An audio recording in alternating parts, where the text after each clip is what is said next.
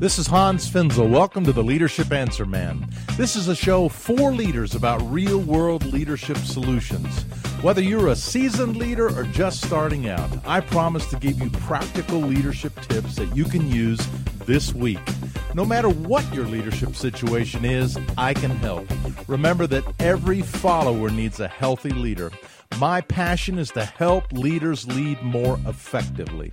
Welcome to today's show. You're listening to episode number 13 Three Tips for Leading People Through Change. I have to tell you, if you're a leader, you will deal with change. You will have to lead your people through change. And if there's one thing I've learned about people, they don't like change. People love the familiar and they are afraid of the unfamiliar. So in today's show, uh, it's actually the first of a two part show on change management. I actually have six tips. I'm going to give you three today and three on the next show. It's such a huge topic. So today I'm going to cover these three tips, the first three, and then give you some great quotes on change, some real practical insights that I have experienced in my long history of uh, leading organizational change, and then some practical suggestions for you. But before I do, I want to make a couple of personal comments about some things that have been going on in, in our life and also an aha moment I had uh, just a couple of days ago about a previous podcast and a kind of a new insight. On a personal note, our daughter Cambria got married over. Uh, uh, just a couple weeks ago to a wonderful man, Max. So a shout out to Cambria and Max, who are uh, uh, on their honeymoon right now. As I'm recording this podcast, we had an amazing uh, wedding here in Colorado. I officiated at the wedding. That was very cool. Everybody wanted to know, well, Hans, did you cry giving away your daughter in marriage? We have three sons and only one daughter, and uh, no, I did not cry. I guess everybody was kind of hoping I would break up. The funny thing is that uh, my daughter had 11 bridesmaids and 11 groomsmen. Have you ever seen such a huge wedding? It was a beautiful outdoor wedding in the woods. And all three of my sons were part of the wedding party. And at one point, uh, the groom was standing up there bawling, and my three sons were all uh, in various states of weeping or crying. And it was yeah, not me, not hard hearted Hans. It's not that I'm hard hearted, it's just that I'm pure German. And uh, the funny thing is, my daughter is so much like me, Cambria, and uh, she didn't cry either. But Max is so much like my wife, Donna, and he just he just sobbed the minute he saw me bringing my daughter down the aisle. So I just have to say that was very cool, a very cool journey in our family. And uh, we're excited with them there with a group called YWAM, and they'll be living in Cape Town, South Africa, doing some really good stuff down there. The other thing I want to mention is a little insight I had about affirmation. If you happen to have listened to podcast number seven,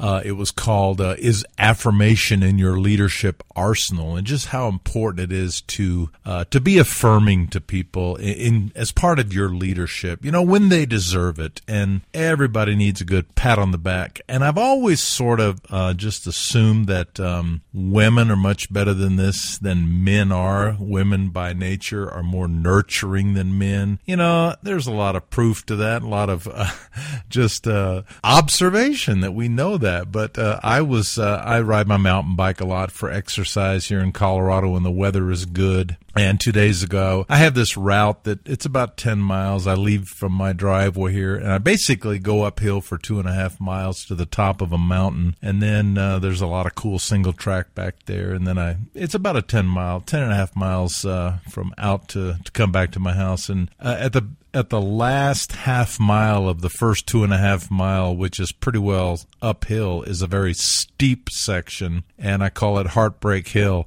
and, and it's right next to the high school where uh, our kids all went to high school. And it just so happened school's back in session, uh, athletics are going, everybody's running track, and and as I was just plowing my way up this hill, there were patches and bunches of high school kids that were coming down the hill and they they were running track you know. They were out doing their exercise on this uh, beautiful trail up there on top of this mountain. The name of the high school is Mountain Vista. Okay so every single group of guys that ran past me going downhill while I am just sweating and slugging and grinding my way up this very steep uphill they totally ignored me didn't say a word to me, didn't even look at me, just boom. every pack of girls, there were at least one or two of them who said, Hey, way to go. Keep it up. You're doing super.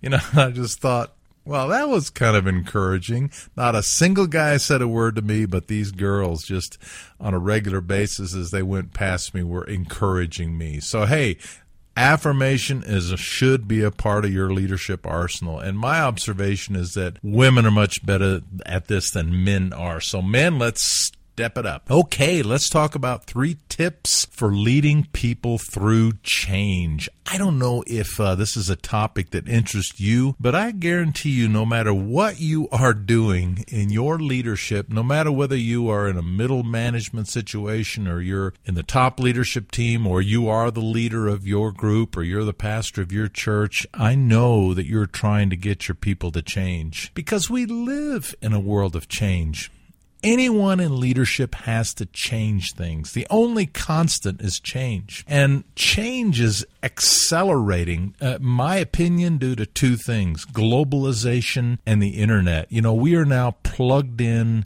to the entire world through globalization and through the internet. So, you know, trends used to take months or years to impact our organizations, our ministries, our companies, but today it's instant instantaneous. All of a sudden, a massive change in our industry and what we do can just uh, reset everybody to zero and change change the game. Game changer. So we live in times of dramatic change, and uh, I don't think it's going to slow down. It's hard for me to imagine it's going to speed up, but you know, just by virtue, uh, you know, just recently, I, I have Comcast for my cable uh, internet, telephone, you know, Wi-Fi, everything, and uh, just recently they just upped my speed speed over 50 and uh, wow it is fast. And, and you know it's going to get faster and faster and it's going to get to where we can download a movie instantaneously. Well you know there's a lot of good to that but it's also it just accelerates the speed of change. We live in times of change. One of my most favorite quotes on change. I always like to give you quotes in my podcast. I'll give you a couple at the end, but um, here's my uh, one of my two all-time favorites, and it's by Robin Cook, who's actually an author who's written a number of great books on fiction, which I've I've read all of his books. I love his stuff. I found this quote in the book Abduction a number of years ago. In times of change, learners inherit the earth, while the learned find themselves beautifully equipped to deal with a world that no longer exists. You know, that's such a great quote. I'm going to give it to you again, just in case you didn't get a chance to write it down. And as always, all the good stuff that's in my podcast is also in my show notes on my website. You can go to leadershipanswerman.com. In times of change, learners inherit the earth, while the learned find themselves beautifully equipped to deal with a world that no longer exists.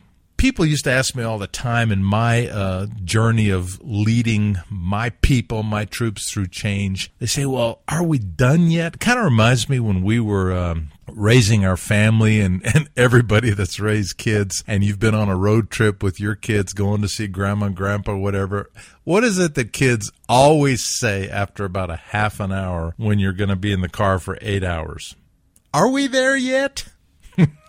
Never fails. Well, people who are in the process of being led through change always ask the question, Are we done yet? Well, it's a good question. And why are they asking that question? Because they love, you know, people by nature love to go back to a steady state of the predictable of constant. And, and, you know and okay so you've you've convinced them you need to change some things but they're ready for that to be over so they can get comfortable with the new set of reality and relax and settle back down. We like to be in a settled state. So when people ask me are we done yet? Unfortunately the, the answer is no we will never get there because the world keeps changing and I'll unpack that a little bit more in this podcast and also the podcast next week we live in a world of constant change. One thing that I strive for in, in what I do is to create a culture of resilience. Now, resilience means flexible. If you can imagine a really, uh, the difference between a cue ball and a squeezy ball. You know, a cue ball is hard as a rock, hard as marble. But if you've ever had one of these little, um, well, let's take a racquetball, for example. It's squeezy.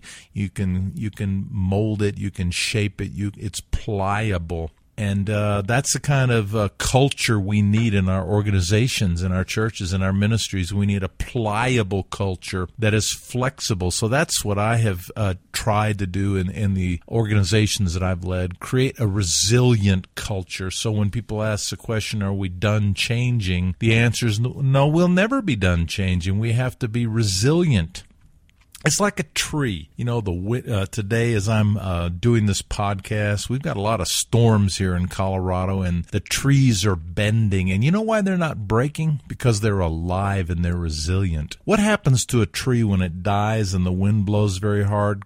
Crack, it cracks. So the key to a resilient organization is to be flexible and to build flexibility in. Uh, speaking of flexibility, I wrote a book a number of years ago about change. I was so immersed in change and I, I inherited an institution that was 50 years old when I became the leader and I was 40 years old and I inherited a 50 year old organization. I always like to say any 50 year old's got issues. And so I was asked to turn this thing around and some of you are in a turnaround situation in your church, in your ministry, in your company in the place that you work. You need to change things. Uh, you're you're uh, being victimized by institutionalism and being uh, driven by policy instead of passion. So that's kind of the situation I was at. So I wrote a book called Change is Like a Slinky, and it's still out there. And if you uh, are interested, it's kind of my journey of learning how to change things. And why a slinky? Well, think about it. I when I grew up, I just loved slinkies, and and I thought about the characteristic of a slinky and how much that's like change. Now, what do you do with a slinky? Well, you know, there's the first thing you do is you hold one end in each hand, and you know you do your hands up and down, and you just get this cool wave between your two hands with the slinky. But every kid that owns a slinky, what they do is they want to send it down the stairs. Well, as you send it down the stairs, it has a lot of characteristics of leading change. Uh, for example, it makes a lot of noise, and leading change makes a lot of noise. Number two, it is uh, very unpredictable where it goes, nobody knows. And I've observed this about, you know, when we try to change things and we began to, uh, you know, proposing a change to uh, this or that or the other, whatever in that needs changing, I guarantee the ultimate outcome will never be what you thought it would be. And in fact, the best change programs are flexible. And in the middle, you realize you have to constantly reboot, uh, reconnect with the people, and figure out new directions. So you, you're constantly adjusting as you go it's uh, so there's uh, if there's one thing again that's uh, sure about change uh, is that it's a it's a constant process. So a slinky goes down the stairs. You don't know where it's gonna go. You it's making a lot of racket. You don't know where it's gonna end up. You don't know what's gonna when it's going to finish. There's no way to predict in some change programs when you're going to be done. So think about it. If you're interested, you may want to get a hold of that book, Change is Like a Slinky. Well, let's get to the three tips on how to lead people through change, how to survive change. And let me just say, uh, as I think about change in the future, my greatest fear has always been to be irrelevant. And irrelevancy is a much bigger risk than inefficiency. We can become very efficient at doing things that are completely irrelevant. And I've used this illustration before of some of the old technology that I have in the basement of my house. I've kept a number of, uh, you know, I have like the original Palm Pilot, I've got the original Motorola brick uh, cell phone, and I have an IBM Selectric typewriter. Whenever I think about that typewriter, I think I could plug it in and it would work just fine. It works, but it's obsolete. You see, sometimes irrelevancy is a bigger risk than inefficiency. Uh, I could be very, my Donna used to be a wizard at this typewriter, and she could be very efficient at uh, typing on it, but it's irrelevant because we live in the computer age. So let's talk about a couple of change axioms before we get to the first tip. Change is about taking people from point A to point B. And if you look at my blog, you can see that I have uh, shown you these two uh, point A and point B, how to go from one place to another. You can go on a straight line or you can go on a curvy line. We leaders are always trying to take people to a better B. Now the reality is is we don't have the luxury of just having one project that we're working on at one time leading change. We have a whole bunch of A's and a whole bunch of B's. We have little A's and we have uh, big A's. We have little B's and big B's. In other words, some things that we're trying to do are huge. Like when I led my organization through a name change, that was massive. But if I'm talking about changing the carpet in the building, that's small. But every one of those things is a process of leading people from point A to point B. And I'm amazed at how people can get amped up in fact, one of the last things I did uh, before I left my uh, last post was uh, we decided to paint all the walls in the building because uh, we had a beautiful building, but all the walls were white. Well, I, we worked on a project of putting beautiful photographs all over the building of uh, places we worked around the world, and then I decided with the building manager we were going to do a bunch of beautiful accent walls uh, just with some really bright, beautiful colors. And man, you would have thought we cr- incited a revolution. People got so upset about the uh, colors we chose. and we even had to we changed some walls and finally we just said okay and you folks in this area, you tell us what color you want. And it all worked out good, but I was just amazed. Uh, in my years of uh, leading change, I changed just about everything uh, organizational chart, marketing plan, brand image, mission, vision, values, board structure, leadership structure, location, building, name. And the last thing on my list is culture. One of the greatest challenges to change a leadership culture, an organizational culture. And uh, I've got a lot of experience in all those. What have I learned? I've learned three tips for leading people through change. Number one, the God is the ultimate change agent. That's tip number one. Recognize that God is the ultimate change agent. You know, I believe that God created the beautiful world in which we live, and, it, and I'm just marvel at how creative He is. And I'm always uh, puzzled by people who are in ministry or in church work who are boring you know, I don't think we have any excuse to be boring. We should be massively creative because we serve a creative God. And I've traveled over a hundred countries around the world, and I've always been amazed at how God is still cooking up new faces and new fingerprints and new voice prints and new eyeballs. Everybody's different over 6 billion people on planet Earth.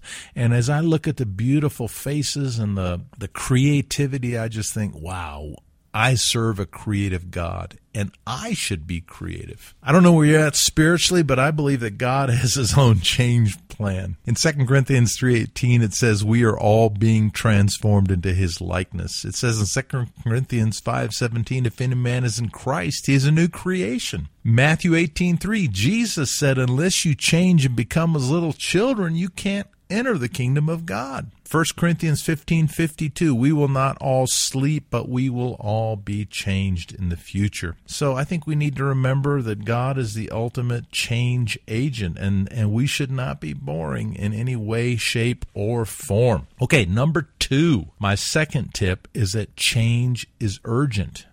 Change is urgent. You know, we just can't sit around on our hands and say, well, you know, we should change some things, but, ah, you know, I'm not willing to pay the price. I remember sitting down with a pastor a few years ago, had lunch with this guy. Man, his church was on a death spiral. You know, there'd been a time when they were up to a thousand people. Now they were down to a hundred. And uh, as I prodded and poked and asked questions over lunch, I realized, you know, this guy knows that things need to change, but he doesn't have the stomach for it. And I thought that's interesting. He is um, he is presiding over a death spiral of an organization that is going to go out of business. Well, it may limp along for a long, long time, and unfortunately, nonprofits and churches can limp along for a long time being completely irrelevant and ineffective. And sometimes it just takes a few donors or a few legacy gifts to keep going. Man, I just think that's a crime. So change is urgent. Let me just read uh, again this uh, quote by Robin Cook. In times of change, learners inherit the earth while the learned find themselves beautifully equipped to deal with a world that no longer exists. The world we deal with is always changing. As I'm recording this, it's the year 2013, and you might be listening to this in 2014 or 2015. And if you do, then you'll realize, wow, things are different than when he was there. But I think back to the year uh, 1993, you know, 20 years ago, 2003, or maybe 40 years ago, 1973. I actually still remember that and how different the world was. You know, the world we live in is constantly changing. And sometimes your past success can be your greatest roadblock to future effectiveness because what worked back there doesn't work today. Things that worked perfectly 10 years ago will not work today. We live in times of dramatic change, and so we have to adjust. Now, let me just say there are things that never change like uh, there are timeless principles that shouldn't change or values of your organization or what you stand for or the, the core business you're in uh, should never change. Uh, for example if you're a church or you're a ministry and and the word of god is your message well that that should never change. You know the message and and the bible and, and what you believe about the bible. But what should change is the delivery system. One of my greatest illustrations of is the jesus film. Paul Eshleman created that almost 30 years ago, and the Jesus film has been used to share the story of Jesus with more people on planet Earth than any tool that has ever been devised. It's a method of delivering a timeless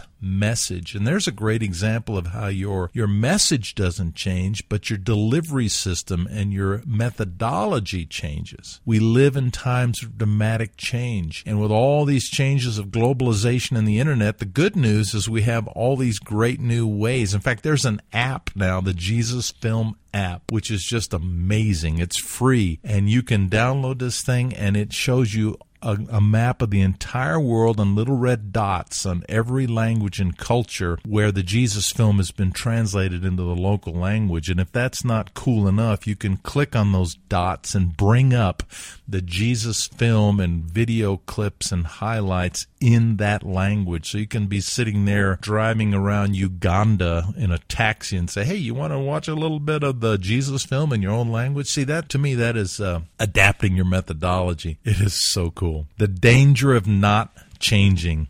My friend Henry Kissinger, I love his quote For any student of history, change is the law of life. Any attempt to contain it guarantees an explosion down the road. The more rigid the adherence to the status quo, the more violent the ultimate outcome will be. We live in times of change, and the second tip is that change is urgent. So don't try to contain it or, or ignore it or hide it or pretend it will go away, that things will be okay okay. Uh, if we're leaders, we have to lead in efforts of change. So the third tip is lead change with vision.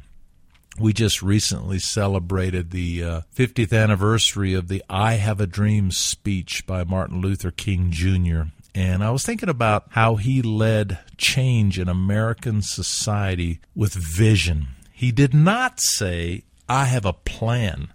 I love that. He said, I have a dream. And leaders lead change by painting a better future, by painting a better B. You see, we're always trying to take people from point A to point B, but you have to paint a better B with vision. And that's the third principle lead change with vision. You need to build excitement for a better be. Leadership is all about the future. I've shared in the past how my father and his boss, Wernher von Braun, decided they could put a man on the moon. And they cast the dream, and John F. Kennedy bought into that dream and he said, We will put a man on the moon before 1970. And they did it, and it was fueled and driven by a dream. All great change efforts that succeed are driven not by plans, but by dreams. I love what Bill Hybels says about vision. Vision is a picture of the future that produces passion in people. You see, there it is, that vision factor. And again, Andy Stanley. Vision is a clear picture of what could be, fueled by the conviction of what should be. One of the things you do is you're as you're casting vision for the future and and a, and a change is to create a case for change. And the bigger the change, the more I would recommend you actually put it down on paper. A case for change is the rationale you articulate to explain why things are broken, how things are not working right, and the urgency of the risks if solutions are not addressed. It's the first homework of any change agent. And the bigger the change, the bigger the case for change must be. I love what Stephen Jobs says about the future. Our job is to read things that are not yet on the page. That's leading people through change. Well, those are my three tips that I share with you today on leading people to change. And in my next podcast, I'm going to pick up where I leave off and go with number four, five, and six. But I want to remind you as we finish today, I want to give you a, first of all, if you enjoy the show, man, I would love it if you'd go to iTunes and search for leadershipanswerman.com and uh, that podcast and give me a good rating. It'll help spread the word about my podcast. Uh, I would really love it. Or if you could tweet about it, that would be awesome. And again, the show notes are at leadershipanswerman.com.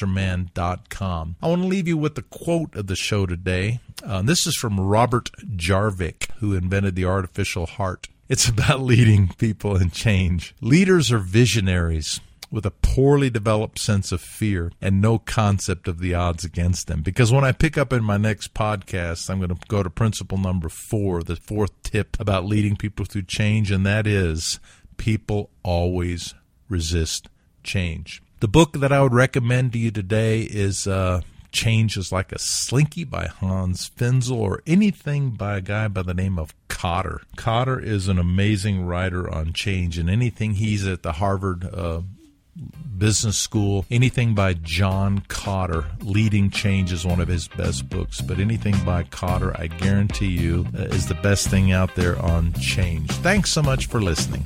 This has been Hans Finzel. Thank you for listening to the Leadership Answer Man. Remember that leaders make great things happen. Please send me your leadership questions that I can answer on a future podcast. And I would love to have you sign up for my email updates at leadershipanswerman.com. Remember that every follower needs a healthy leader. Keep listening and learning and go out there and make a difference with your leadership.